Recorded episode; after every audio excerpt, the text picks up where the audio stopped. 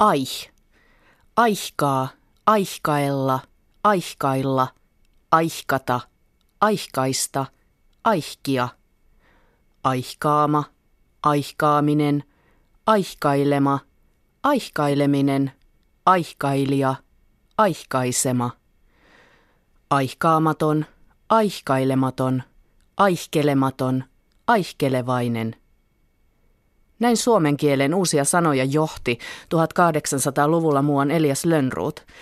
Tämä huudahduksesta aih johdettu sanarypäs ei jäänyt elämään. Moni muu tuon ajan sanajohdos sen sijaan jäi. 1800-luvulla suomen kieli koki uuden alkuräjähdyksen. Näin asian muotoilee Lari Kotilainen, joka on kirjoittanut suomen kielen elämäkerran. Hän on kultakuumeen vierana tänään.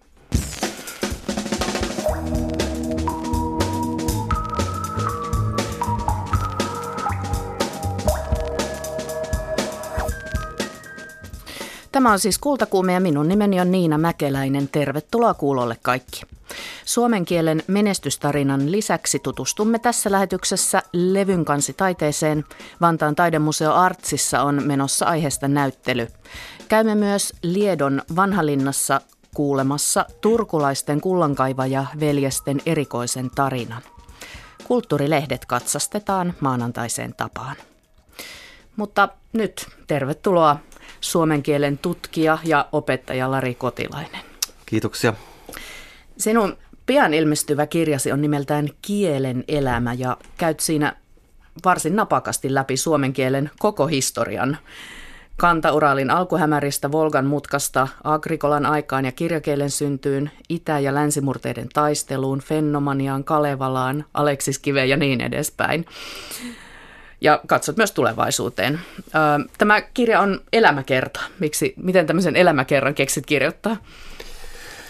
No ehkä se semmoinen yleinen, mä oon siis suomen kielen tutkija ja mä oon aika paljon tehnyt kaiken näköistä tämmöistä niin kuin työtä, missä mä oon halunnut kertoa ihmisille, jotka eivät ole niin kuin ammatiltaan kielentutkijoita, näistä niin kuin löydöistä, mitä kielitieteessä tehdään jatkuvasti ja jotka ehkä muuten on hieman kuivakkaassa muodossa siellä tiedelehdissä tai, tai opinnäytetöissä ja ja itse asiassa tämmöinen pitkään mulla on ollut mielessä varmaan kymmenisen vuotta tämmöinen niin kuin idea, että, että kielihän on, vois, siitä voisi tehdä tämmöisen elämänkerran niin kuin Slatan Ibrahimovicista konsanaan, että tämä on varmasti villimpää tavaraa kuin Slatanin elämä. Tämä tosiaan käsittelee kielen historiaa hyvin hauskasti ja varmaan niin populaaristi kuin se on mahdollista. Ja olet kirjoittanut suomen kielen vaiheesta eräänlaista draamaa, jossa on ystäviä ja vihollisia ja nousia laskuja, voittoja ja tappioita, mutta pääpunainen lanka on tässä, että suomen kieli on menestystarina. Mitä sillä tarkoitat?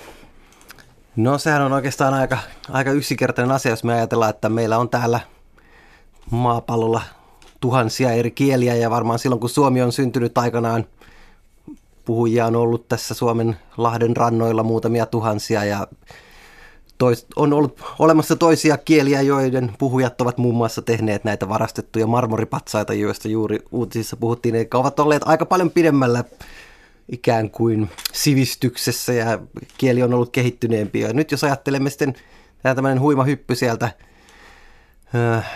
2000 vuoden takaa tähän nykyaikaan, niin me huomaammekin, että suomi on yksi maailman suurista kielistä, vaikka usein puhutaan, että olemme pieni, mutta olemme lähes tulkoon sadan suurimman joukossa ja tämmöisiltä ikään kuin käyttömahdollisuuksiltaan yksi niin kuin ehdottomasti suurimpia. Että, voi jos, että on toki joitain kieliä, jotka ovat huomattavasti suurempia, mutta joilla on huomattavasti vähemmän mahdollisuuksia. Että on kuitenkin, Suomi on Suomi-nimisen valtion kansalliskieli, että tässä kyllä on käyttömahdollisuuksia ja kieli kehittyy, kaiken näköistä.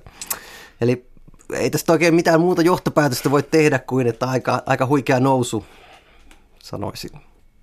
Vaikka usein kielestä puhumista värittää huolestuneisuus ja sitten mielellämme myös sanomme, että suomen kieli se on niin vaikeaa, niin näitä myyttejä haluat tässä purkaa. Joo, ja se on ehkä yksi suurin syy, minkä takia tämän tyyppistä kirjaa minusta pitää tehdä, että ehkä että voisi huoli, huolia minullakin on kielen puolesta, ehkä kielen puhujien esimerkiksi kieltaidon puolesta, mutta ne, tavallaan ne, mitä yleensä on julkisuudessa, se, että ollaan hirveän huolestuneita vaikka jostain lainasanoista tai jostain pilkkuvirheestä tai yhdyssanavirheestä, niin, niin pitäisi ehkä tämän tyyppisistä minun mielestäni turhista ongelmista kääntää katsetta vähän isompiin ongelmiin, esimerkiksi sellaiseen, että millä tavalla vaikka kielitaidon tämmöinen polarisoituminen, että jotkut osaa tosi hyvin kirjoittaa ja jotkut tosi huonosti, niin voi esimerkiksi eriarvoistaa suomalaisia. Tämmöiset ikään kuin paljon isommat kysymykset huolettavat minua.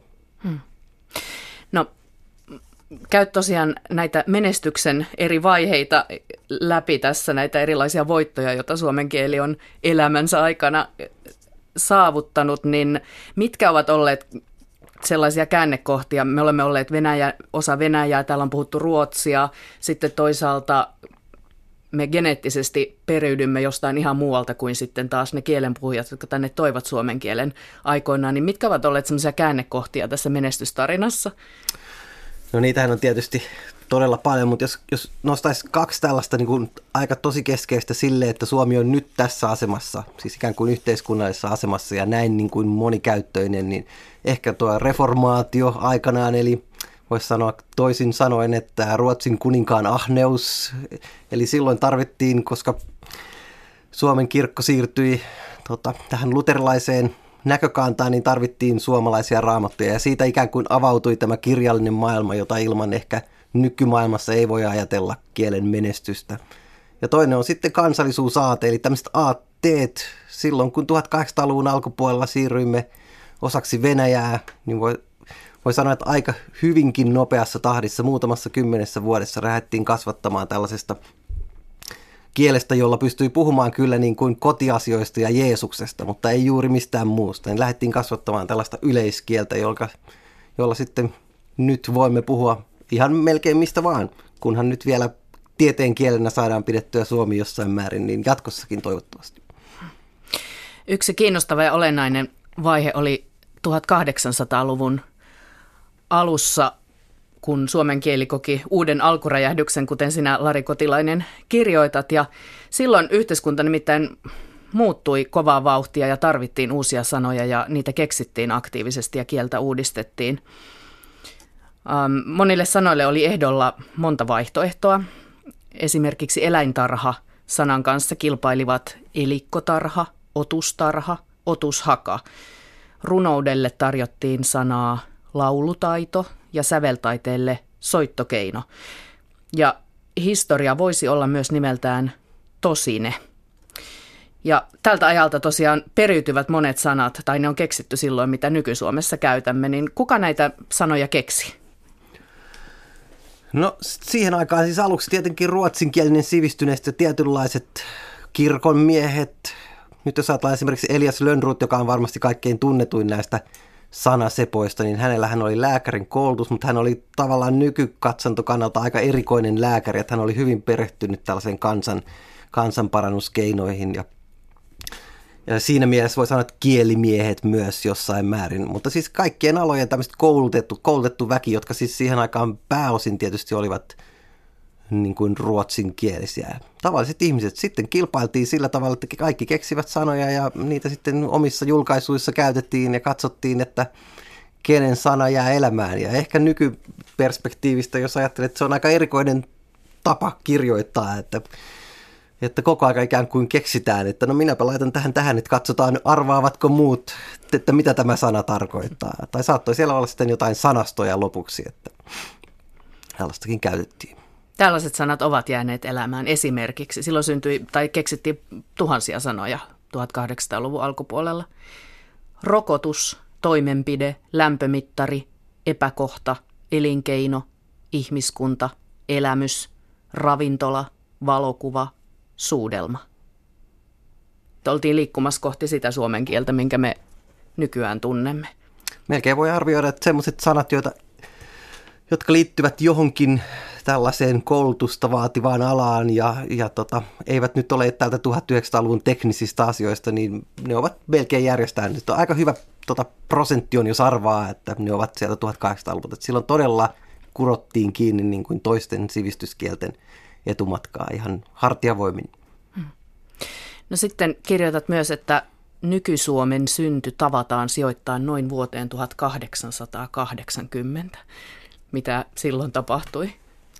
No, Siis tämä on tämmöinen niin kuin kirjakielen tutkijoiden ajoitus, jossa ajatellaan, että siinä vaiheessa oltiin niin, kuin, niin sanotusti kieli oli valmis, eli tämä tämmöinen niin kuin harjoitteluvaihe oli loppunut, että sit, siinä vaiheessa tietysti se varsinainen syy on se, että, että suomen kieli nousi silloin tota, miksi se on juuri 1880, niin vuonna 1983 suomen kieli nousi niin kuin ruotsin rinnalle tämmöiseksi viranomaisten kieleksi. Ja silloin oli tietyllä tavalla pakko olla se sanasto valmiina. Se, että kuinka käytännössä Suomi sitten pärjäsi vielä siinä vaiheessa Ruotsille, niin se on sitten toinen asia. Mutta tietysti sen kutsuminen nykysuomeksi, sen 130 vuotta vanhan kielen, niin on ehkä vähän, vähän liioittelua, että sitten pitäisi tälle meidän nyky-nyky-Suomelle olla joku toinen termi vaikka. Sinulla olikin joku termi tässä joku kirjassasi. Joku post-nyky-Suomi sen täytyisi olla siinä tapauksessa. 1900-luvun otsikkona. Ki- kiiruhdamme eteenpäin mm. historiassa, kuten on tehtävä ja kuten tässä kirjassakin tapahtuu, niin on otsikkona on Suomi voimainsa tunnossa. Eli viime vuosisatahan oli suomenkielisen kirjallisuuden ja median voittokulkua ja suomen kieli hallitsi kaikilla elämänalueilla. Mutta sitten viimeisen alaluvun otsikkona sinulla on huipulta vain yksi suunta, kysymysmerkki. Kirjoitat, että olemme astuneet globaalin maailmankielen aikaan, niin mitä se tämän Suomen elämän kannalta tarkoittaa tämä? No tietysti Suomi on kohtuullisen pieni kolkka niin kuin tässä globaalissa mielessä ja jos ajatellaan ihan uusia ajatuksia ja tekniikoita ja tällaisia, niin aika pieni osuus niistä keksitään täällä, täällä meillä suomen kielellä. Eli silloin ihan itsestään selvästi me olemme paljon enemmän tekemisissä toisten kielten kanssa. Ja ihan käytännössä se nyt on näkynyt vaikka EU-ssa tai sanotaan tieteen muuttumisessa kokonaan englanninkieliseksi. Tieteeseen totta kai kuuluukin se, että se on kansainvälistä. Mutta ehkä yritysmaailman tämmöinen yleinen globaalistuminen, englanti jyrää, mutta et, toki etkä siellä, että muitakin kieliä on tulossa, mutta kyllä se on sellainen asia, että Suomen täytyy niin kuin sopeutua siihen tällaiseen rinnakkaiskielisyyteen kielisyyteen näiden isojen rinnalla, mutta toki pitää kyllä pitää vähän enemmän nyt suomen kielen puolia siinä mielessä, että pikkusen niin kuin olemme menettäneet näitä käyttöalueita siitä kaikkein vahvimmasta vaiheesta 1900-luvun puoliväli molemmin puolin. Hmm, kuten tieteessä. Esimerkiksi tieteessä aika monilla aloilla nyt voi ajatella, että EU myötä myös politiikassa ja yhteisten asioiden hoitamisessa siinä mielessä myös. Hmm.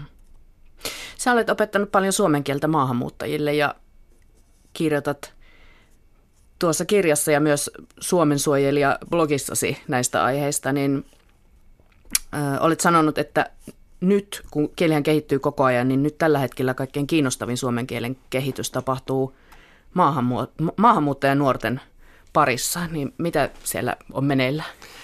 No yksi kiinnostavista kyllä, joo. Siellä on siis tietenkin nyt se, että niin kuin kielille aina tapahtuu, että ne saavat vaikutteita muista kielistä. Ja se on niin kuin Suomen historiankin sellainen yleinen tendenssi, että me olemme imeneet vaikutuksia ja ne ovat kehittäneet kieltä eteenpäin. Ja nyt on sitten uusia kieliä. Voi sanoa, että suomen kielen historian aikana ei aikaisemmin kyllä olla somalin tai arabian kanssa oltu mitenkään hirvittävän paljon tekemisissä. Toki jotain kahvisanastoa on saatu arabiasta aikaisemminkin. Mutta kaikkia muita kieliä hän on sekoittunut. Sekoittunut mm. on joo, ja nyt siis tämä, mikä nyt se Heini Lehtonen niminen tutkija on tutkinut aika paljonkin tällaista niin kuin monietnistä nuorisokieltä, missä on nuoria, jotka ovat asuneet Suomessa koko ikänsä. Heidän niin kuin ystäväpiirissään on tämmöisiä monikielisiä ihmisiä, ja siellä aletaan lainailla aika jännittävillä tavo- tavoilla eri kielistä. Ja nyt esimerkiksi tämä valla-sanahan on varmasti hyvä esimerkki siitä, että se on lähtenyt leviämään Voisi sanoa, että jos, jos ette itse ole kuulleet, hyvät kuulijat, niin kysykää joltain teini-ikäiseltä sukulaispojalta tai tytöltä, niin luultavasti he tietävät kyllä kertoa teille, että mitä sillä tarkoitetaan. Osaatko sinä kertoa sen tässä? No, se on siis suunnilleen minä vannon, se on siis hyvin yleinen tällainen idiomityyppinen näissä ilmeisesti Arabiasta lähtöisin, mutta laajemmalla, hyvin paljon laajemmalla tota, alueella käytössä, myös eurooppalaisissa kielissä nyt. Hmm. No sitten olet kirjoittanut myös siitä, että kun opetat erilaisia ihmisiä, niin opiskelijasi kärsivät siitä, että heitä englannitetaan. Ja se siis tarkoittaa sitä, että kun he puhuvat suomea, heille vastataan englanniksi Suomessa. Niin mikä tämä suomalaisten hinku puhua englantia oikein on, mistä se juontaa? No luulen, että yksi tai tärkeä tekijä on tietysti se, että me emme ole vielä kauhean tottuneita aksentteihin. Eli voi olla vaikka kuinka hyvä tällainen suomen kielen puhuja, mutta jos hänellä on vähän vieras aksentti, niin helposti käännetään. Ajatellaan ikään kuin kohteliaisuussyistä, että minäpä puhun englantia, tai ehkä sitten halutaan harjoitella sitä tai, tai jotain, mutta sehän on varmasti kohteliasta, jos joku toinen osaa todella huonosti, mutta sitten jos on ikään kuin vaikka opiskellut monia vuosia yliopistossa Suomea, niin minä ainakin itse ehkä kokisin hieman loukkaavana, jos joku, kun minä yrittäisin puhua niin kuin jotain harjoittelemaani kieltä, niin sitten koko aika yrittäisi vaihtaa johonkin toiseen kieleen. Mutta tämähän on ihan yleinen ilmiö, mihin törmää kyllä monissa maissa. Että jos yrittää näiden maiden kieltä puhua, niin heti saa tarjoilijalta englantia. Että mm. Ihmiset haluavat ehkä osoittaa myös itse, että kyllä minä tätä englantia osaan. Englantia ajatellaan, että se on jollain tavalla niin kuin coolimpi. Mm. Niin, kai sitä niin ajatellaan sitten vieläkin, että se on kuulimpaa. Joo, mutta jos, kyllä ne. suomalaisetkin varmasti tottuvat tähän mm. aksenttikieleen vielä tässä. Minä elän siinä toivossa ja opiskelijani elävät siinä toivossa, että he saavat harjoitella suomea myös, myös suomalaisten kanssa. Mm.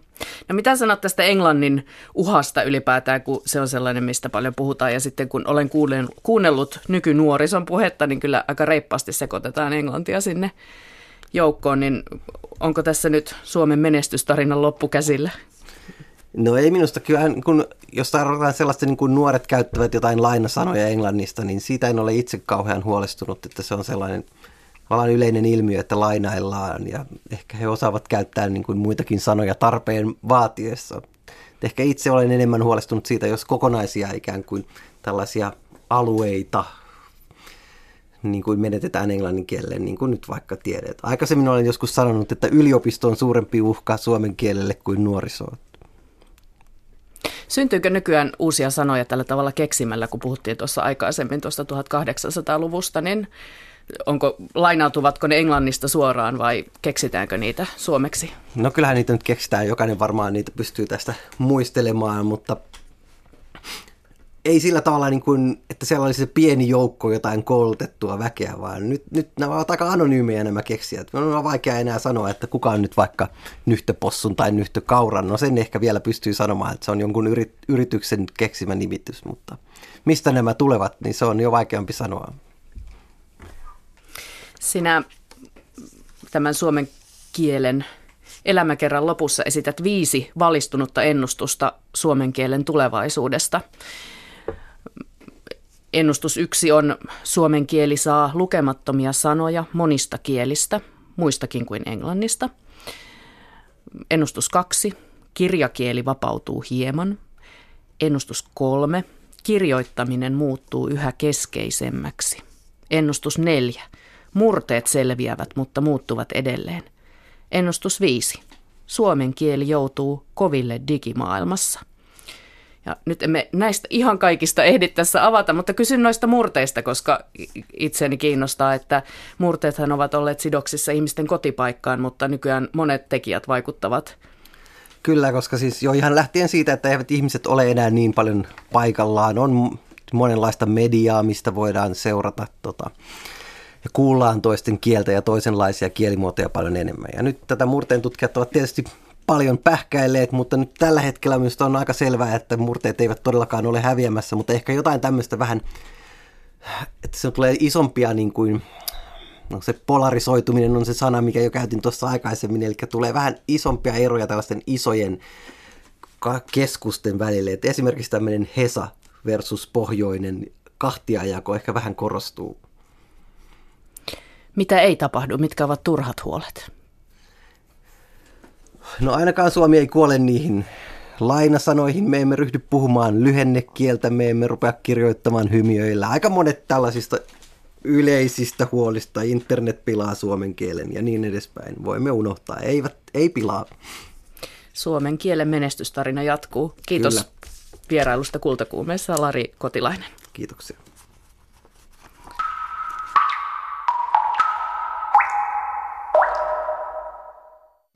Sitten vielä ajankohtaista kieliasiaa kotimaisten kielten tutkimuskeskus eli KOTUS etsii parhaillaan vuoden selväsanaista. Palkinto annetaan tänä vuonna viranomaiselle, joka on madaltanut kynnystä asiointiin kanssaan. Oman ehdotuksen siitä, kuka voisi ansaita tällaisen vuoden selväsanainen arvonimen, ehtii lähettää kotukselle vielä tänään. Ohjeet löytyvät netistä osoitteesta kotus.fi. Ja saapuneiden ehdotusten pohjalta asiantuntijaraati valitsee voittajan, joka selviää 18. lokakuuta. Studion on nyt saapunut toimittaja Laura Haapala. Kyllä vain. Tervehdys Terve. kaikille. Tuot mukanasi tämän maanantain kulttuurilehtikatsauksen. Mitäpä löytyi kulttuurilehdistä? No näinpä tein ja, ja hauskaa, että te olette puhuneet täällä tänään suomen kielestä. Tänäänhän myöskin vietetään Euroopan kielten päivää. Ja tämän teemapäivän tarkoitus on kannustaa kaikkia ihmisiä opiskelemaan vieraita kieliä, joten ehkäpä tänään joku jossain päin Eurooppa on innostunut suomen kielestäkin ihan puskista. Mutta tällä teemalla poimin kulttuurilehtikatsauksen muutamia aiheita, joissa puhuttiin kielestä ja kirjallisuudesta, mutta jostain kiinnostavasta vinkkelistä. Ja nostetaan vaikka ensimmäisenä esille tuore kirjallisuus- ja kulttuurilehti Särö, jossa pohdittiin nyky-Suomen ilmapiiriä ja sitä, mikä on kirjallisuuden rooli ilmapiirin luojana. Ja tähän aiheeseen kommentoivat muun muassa kirjailijat Markus Leikola, Sirpa Kähkönen, Siiri Enoranta ja Stefan Moster. Ja yhteinen yleinen mielipide vaikutti olevan se, että tällä hetkellä Suomen ilmapiiri on hieman näköalaton, voimaton ja pessimistinen mutta kirjallisuudella tilannetta voisi hyvinkin kohentaa, koska, koska kieli ja kirjallisuus ennakoivat kollektiivisesti yhteiskunnallisia ilmiöitä ja näyttävät kuinka monimutkaisia ja vivahteikkaita erilaiset todellisuuden ilmiöt voivat ollakaan. Ja samaten kieli ja kirjallisuus voivat tehdä maailmasta paremman paikan lisäämällä empatiakykyä, koska lukiessaan joutuu samaistumaan erilaisiin hahmoihin.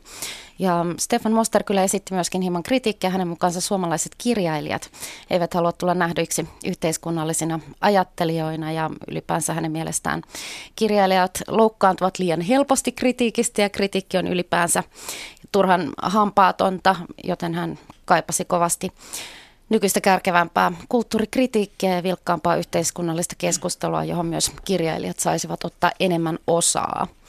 Ja yksi toinen ihan kiinnostava poiminta oli Tuoreesta kirjailijalehdestä, jossa pohdittiin kirjailijan paikkaa, eli onko se suuri kirjakustantamo, osuuskunta vai kenties omakustanne työ. Ja jutussa muistutettiin siitä, että kirjailijathan ansaitsevat varsin heikosti. Keskimääräinen medianitulo on 2000 euroa vuodessa. Ja se ei ole paljon se. Ja tässä jutussa pohdittiin ihan mielenkiintoisella tavalla sitä, että pitäisikö kirjailijoiden lähteä etsimään uusia tapoja ansaita muusikoiden työstä.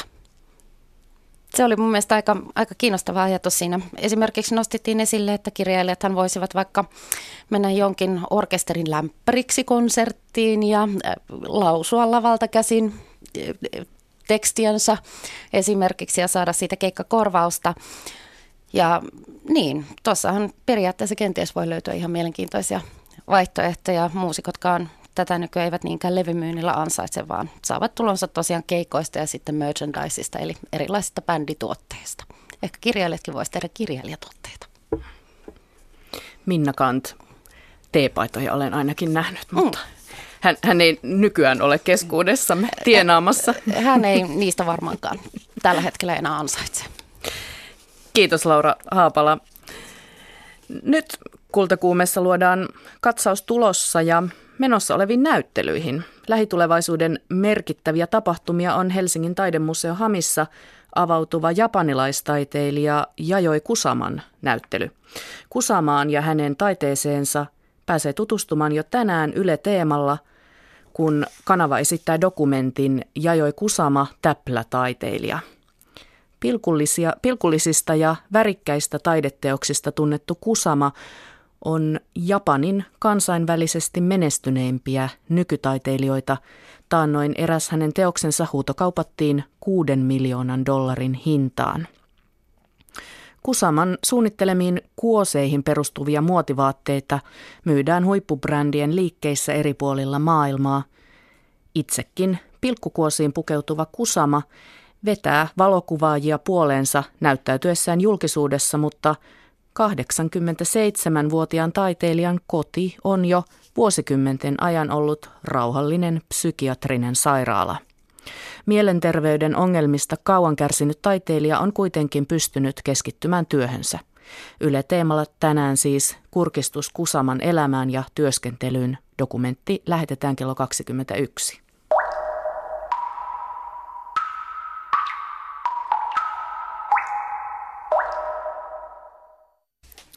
Kanadan Klondikesta tuli hetkeksi maailman napa 1800-luvun lopulla, kun alueelta löytyi kultaa.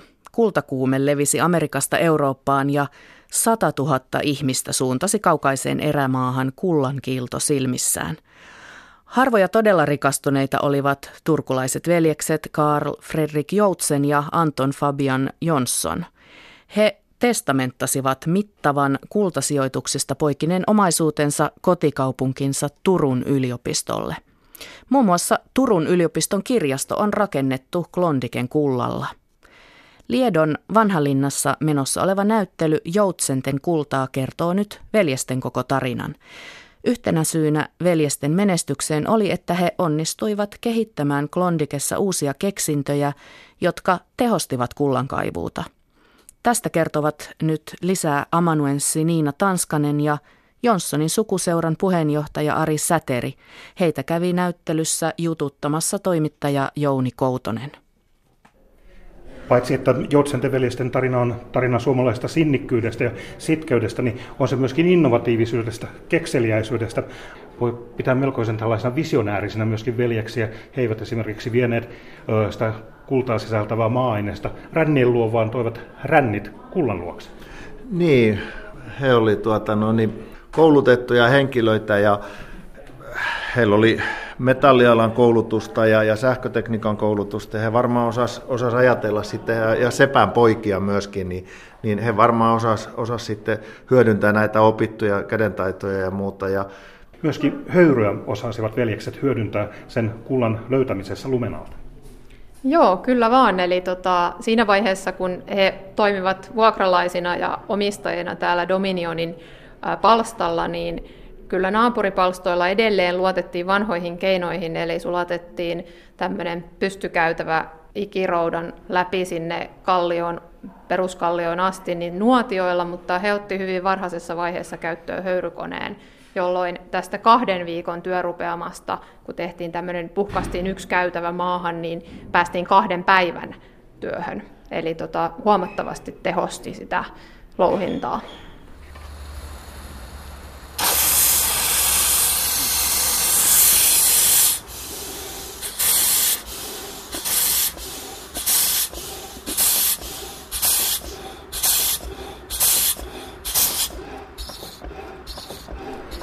Joutsenten kulta kimaltelee ihan konkreettisestikin täällä Liedon vanhalinnan vitriineissä ja makasiinissa voi tutustua Klondaikin elämään tarkemminkin. Todellakin kultalahjoituksen tehneiden Joutsenten veljesten tarinaan esillä vanhalinnossa avautuneessa uudessa näyttelyssä museoamanuenssi Niina Tanskanen. Keitä nämä Joutsenen veljekset olivat?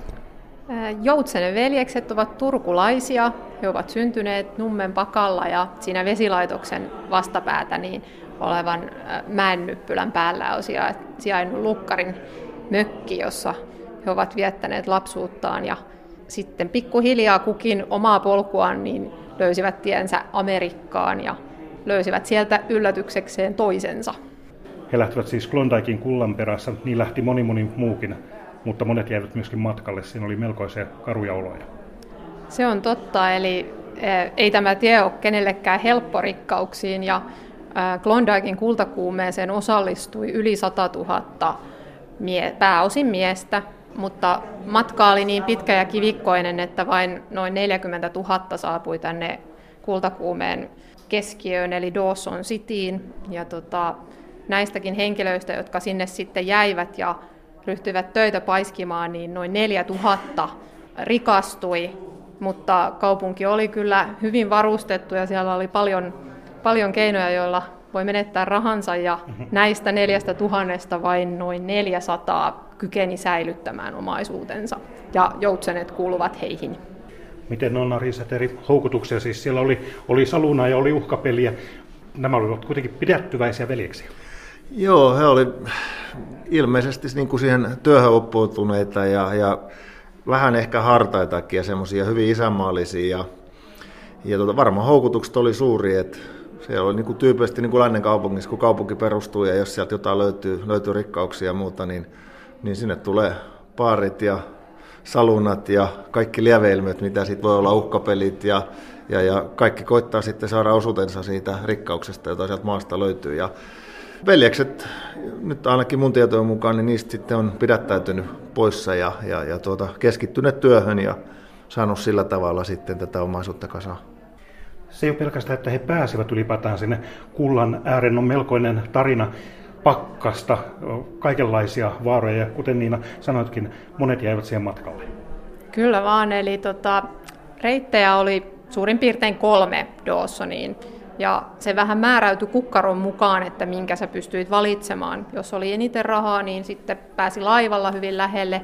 Jos oli vähän vähemmän rahaa, mutta rahaa kuitenkin, niin saattoi ottaa koiravaljakon ja pikkasen helpomman reitin, mutta heidän tapauksessaan heillä ei ollut paljon rahaa matkalle lähtiessä, niin he valitsivat kaikkein vaikeimman reitin, joka alkoi siitä, että ylitettiin rannikkovuoristo, eli tämä Chilcoot Pass oli kova koettelemus. Siellä menehtyi paljon ihmisiä samana talvena, kun hekin sen ylittivät. Ja siitä eteenpäinkin piti vielä 700 kilometriä laskea vaarallisia koskia ja tota, ylittää isoja järviä, niin ei se suinkaan ollut helppoa. Puoli vuotta siihen meni ja mukana oli sitten 1500 kiloa päälle matkatavaroita, jotka raahattiin suurin osa, suurin osa tästä patikkaretkestä vuoristoon yli selkäkantamuksina, sadan kilon selkäkantamuksina, ees taas kymmenen reissua päivässä tai vähän vajaa ehkä riippuen mitä tavaraa on ollut mukana. Ja tota, siitä eteenpäin sitten yötä päivää veneessä eloa. Olosuhteet oli kovat, keripukki, erilaiset taudit, taudit oli niin kuin siellä koko ajan läsnä ja yksi syy, minkä takia he muun muassa selvisi, niin, niin on kaiketi ollut se, että he siellä alavilla paikoilla, missä oli kuusessa näitä keväisiä kerkkeitä, niin he keräsivät niitä reppuun ja keitti niistä sitten tämmöistä teen kaltaista juomaa ja saivat siitä sitä vitamiinia sitten, mikä auttoi heitä pysymään hengissä. Pojat palasivat sitten aikoinaan kotiin Suomeen ja Helsingistä muun muassa ostivat Pohjois-Esplanadilta kokonaisen kivitalon. Ari Sateri, sen taisi pankinjohtajallakin naama venähtää.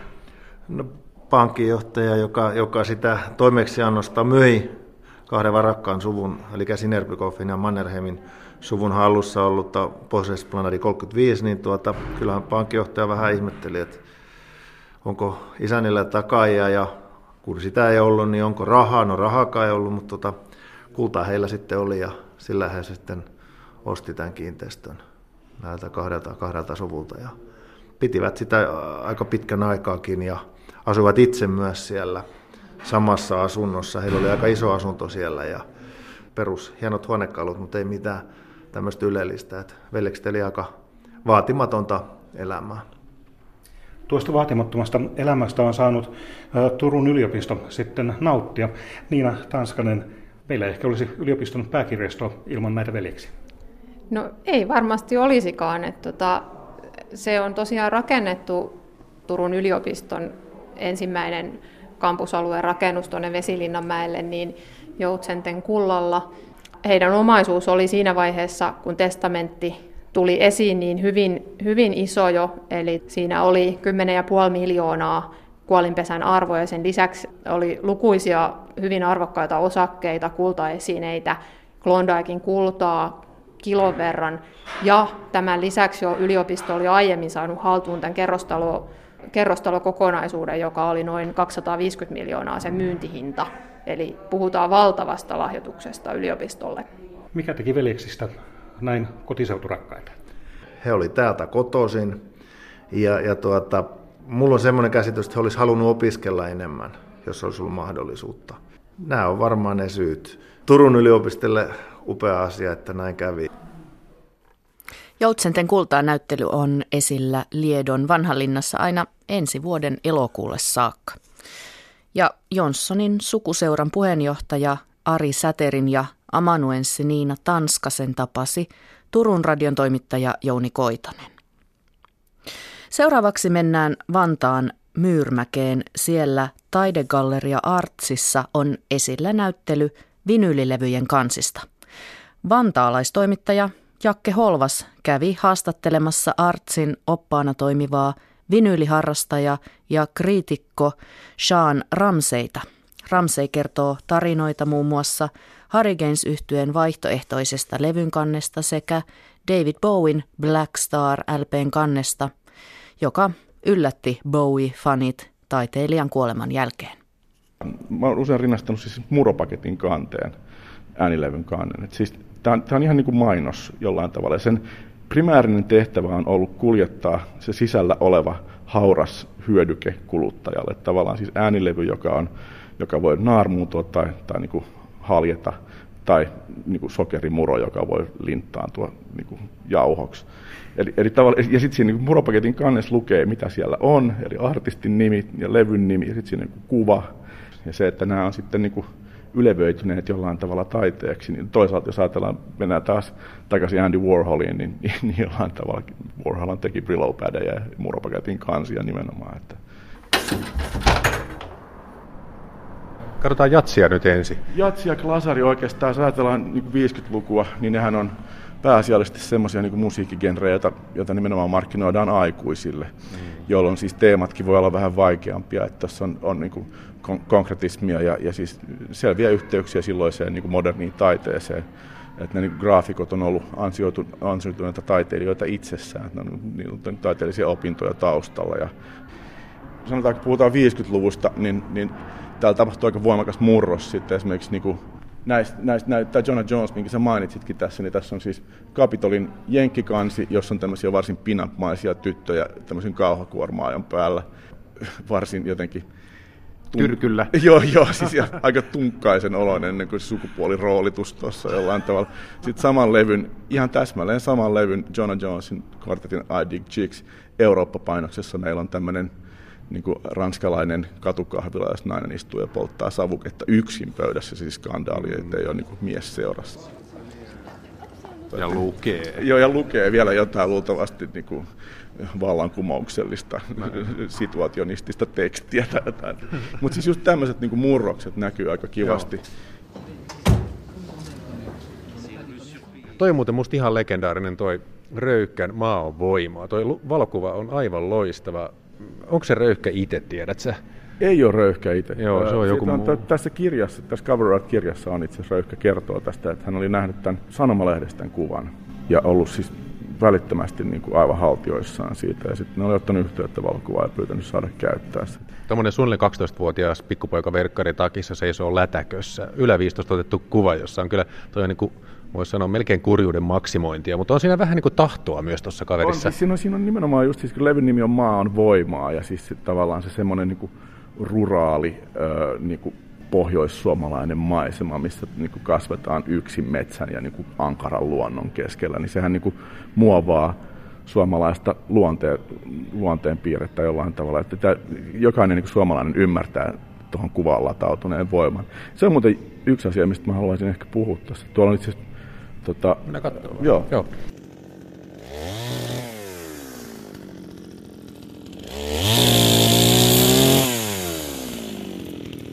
Kyllä, eikö mä tätä radiopuhelimien maasäteilyä toin, toin tänne katsomaan, josta toihan on niin kuin, ja fantastinen levyn kanssa just, ja esimerkki siitä, että me suomalaisina, meille toi on niin kuin ihan normaali tilanne.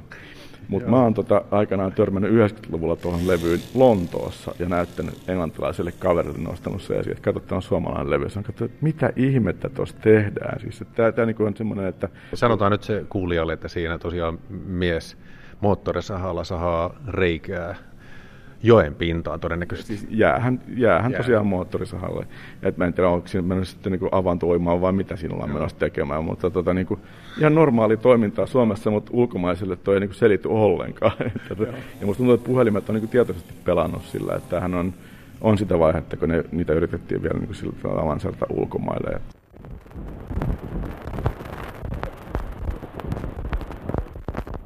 Mä oon huomannut melkein, että eletään jo niin post-CD-aikakautta siinä mielessä, että, että levyn kannet on nykyään semmoisia peukalonkynnen kokoisia niin kuin, ö, postimerkkejä tuolla niin kuin suoratoistopalveluiden ikkunoissa mm. ja niin kuin älypuhelimien ruuduilla. Et se, et se on niin kuin mennyt ihan niin kuin järjettömyyksiin, että en tiedä, että onko siinä niin kuin enää mitään mieltä tehdä mitään kansitaidetta. Mutta toisaalta nyt eletään sitten jonkunlaista niin kuin vinyylin uutta tulemista, vaikka ei missään tapauksessa voida puhua semmoisesta massakulttuurista, mitä CD oli vielä kymmenen vuotta sitten. Niin. Et siihen ei ole niin paluuta, että suuri yleisö sillä tavalla näitä ostaa, mutta, mutta varsinkin vinyylien kohdalla on, on huomattavissa ihan kautta maailman sen, että, että nuoret ihmiset ostaa vinyyliä.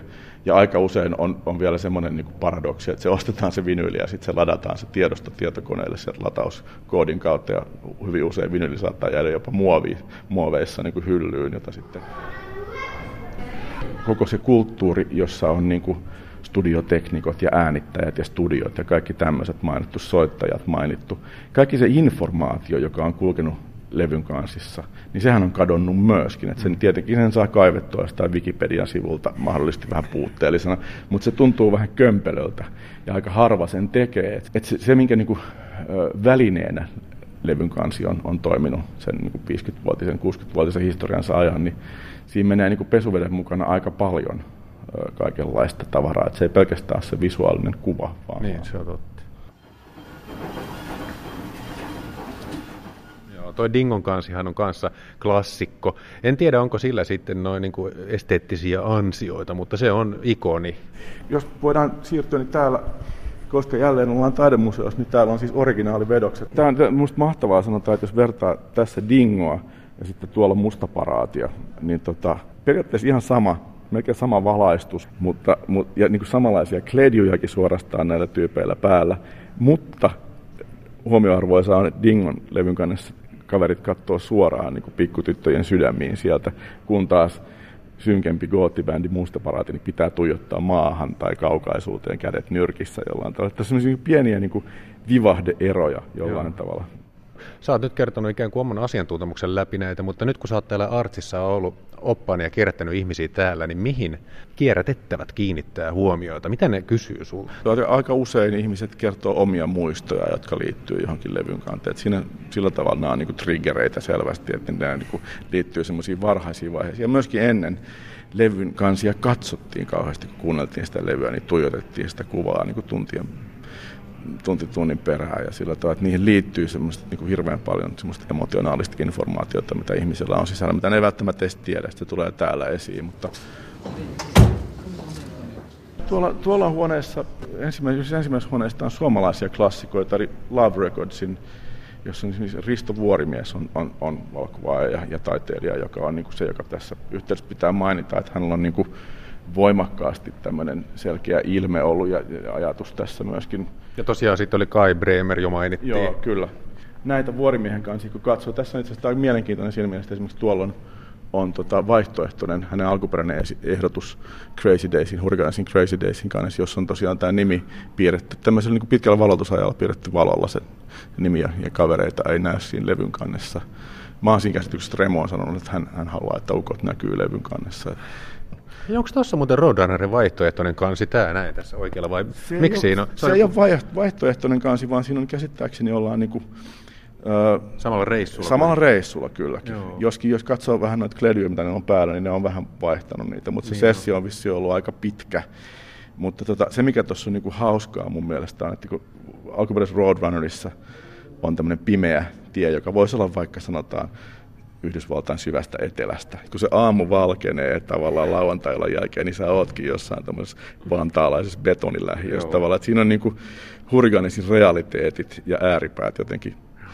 Toinen, mikä on, on hienoa, on tämä tota, Baddingin, äh, Rauli Badding Samerjoen muotokuvakokoelman levyn kanssa, joka on semmoinen, siis jo, mä sanonut tässä esittelyyhteydessä, että jos mun pitäisi yhdellä valokuvalla selittää Aki Kaurismäen elokuvat ulkomaisille ihmisille, niin se on toi. Että se on muuten ihan totta, mulla tuli sama mieleen. ja, että Badding istuu tuossa niinku yksin kahvikupin kanssa ja jukeboxin vieressä. Et siinä on jotain tämmöistä niinku, tosi suomalaista melankoliaa ja semmoista niinku, aika va- ja sitten täällä on tämmöisiä niinku amerikkalaisuuden symboleja, Coca-Cola, klassien Coca-Cola ja sitten toi Wurlitzer jukeboxi tuossa. Et siinä on niinku, Miltä vuodelta tämä suunnilleen on? 70-luvun Uh, mä sanoisin 74-75.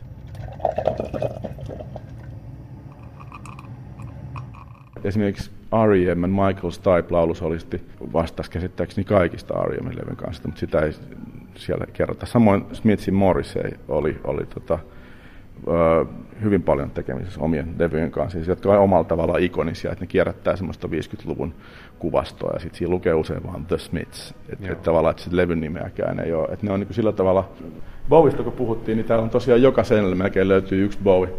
Ja, ja tämä on klassinen Ziggy Stardust and the Spiders from Mars, tämmöinen läpimurtolevy jollain tavalla, niin tota, tämä on aika hauska. Tässä näkyy nimittäin tämmöinen sädekehä jollain tavalla tässä, tässä vinylevyn päällä. Ja toihan on siis, tunnetaan englanninkielellä äh, nimellä ringwear, eli tavallaan se levy siellä kannen sisällä kuluu, aiheuttaa tämmöisen kuluman, josta niin kuin näkyy sen levyn haamu ikään kuin jollain tavalla läpi. Ja toihan niin keräilypiireissä niin sitä pidetään niin kuin huonona asiana, että se on niin kuin siitä on kuulunut ja vähän niin kuin. Joo. Mutta tota, mä itse tykkään tosta. Sitten on jotain semmoisia yhtiöitä, niin kuin esimerkiksi Jenkeissä semmoinen uusi folk psykedelia-yhtiö kuin His Golden Messenger, jonka toisessa vuonna ilmestyneessä levyssä on sateenkaari tuossa ihan samalla kohdalla. Että kun sä tarpeeksi kauan laitat sitä hyllyyn, niin se tavallaan kuluttaa sen sateenkaaren pois ja siihen tulee tämä ringwear. Ja sitten tässä on vieressä Bowen viimeiseksi jäänyt levy Black Star, joka tota, julkaistiin pari päivää vaan ennen Bowen kuolemaa. Ja tota, tämä on siitä jännä levy, että tästä on paljastunut piirteitä ää, niin kuin puoli vuotta Bowen kuoleman jälkeen. Eli al- alkuperäisessä vinylipainoksessa oli etsattu tähti, niin kuin re, tähdenmuotoinen reikä, josta näkyy tämä niin läpinäkyvä vinyli siellä sisällä. Ja kun sen levyn ottaa pois, laittaa soimaan ja jättää tuon pöydälle, niin yhtäkkiä täältä mustuudesta täältä levyn kannen sisältä paljastuu tähtitaivas. Eli se on siis fotosensitiivistä paperia, joka reagoi valoon, jotta se kuva tulee sieltä esiin. Ja fanit huomasivat tämän vasta nyt, kun nyt keväällä, kun valo lisääntyi. Tämähän tuli muistaakseni joulukuussa vai tammikuussa, tämä levy tuli keskellä talvea. Että se sillä tavalla klassista Bowieta, että tämmöistä niin koodattua visuaalistakin informaatiota saadaan. Richard Hamiltoni The Beatles, The Beatles. White Album. Eli, siis, eli ainoastaan Beatlesin koko luokan yhtiö voi olla näin härski, että tosiaan niin kuin, ei tarvita mitään enää siihen levyn kanteen. Joskin kun menee lähemmäs katsoa, niin tässä on kohopainatuksella ollut The Beatles lukee tuossa. Ja tota, niin, nyt tämä on tämmöinen Malevicin valkoinen neljä niin jollain tavalla, johon, johon niin kuulija voi projisoida ihan mitä tahansa. Sean Ramsey kertoi siinä vinyylin kansista. Kuvataide Cover Art Eläköön vinyyli näyttely on auki Vantaan taidemuseo Artsissa aina tammikuun puoliväliin saakka. Tämän päivän kultakuume alkaa olla lopussa. Huomenna taas uudet aiheet. Haastateltavana on silloin kirjailija Pirkko Saisio, joka puhuu kultakuumeessa iästä, kuolemasta, yhteiskunnasta ja huumorista. Vieraana on myös graafikko ja kuvittaja Kasper Strömman, joka on myös ahkera bloggaaja. Nyt hän on päättänyt olla myös ennustaja, joka näkee Suomen tulevaisuuden absurdein linssein. Tältä päivältä kiitos ja kuulemiin.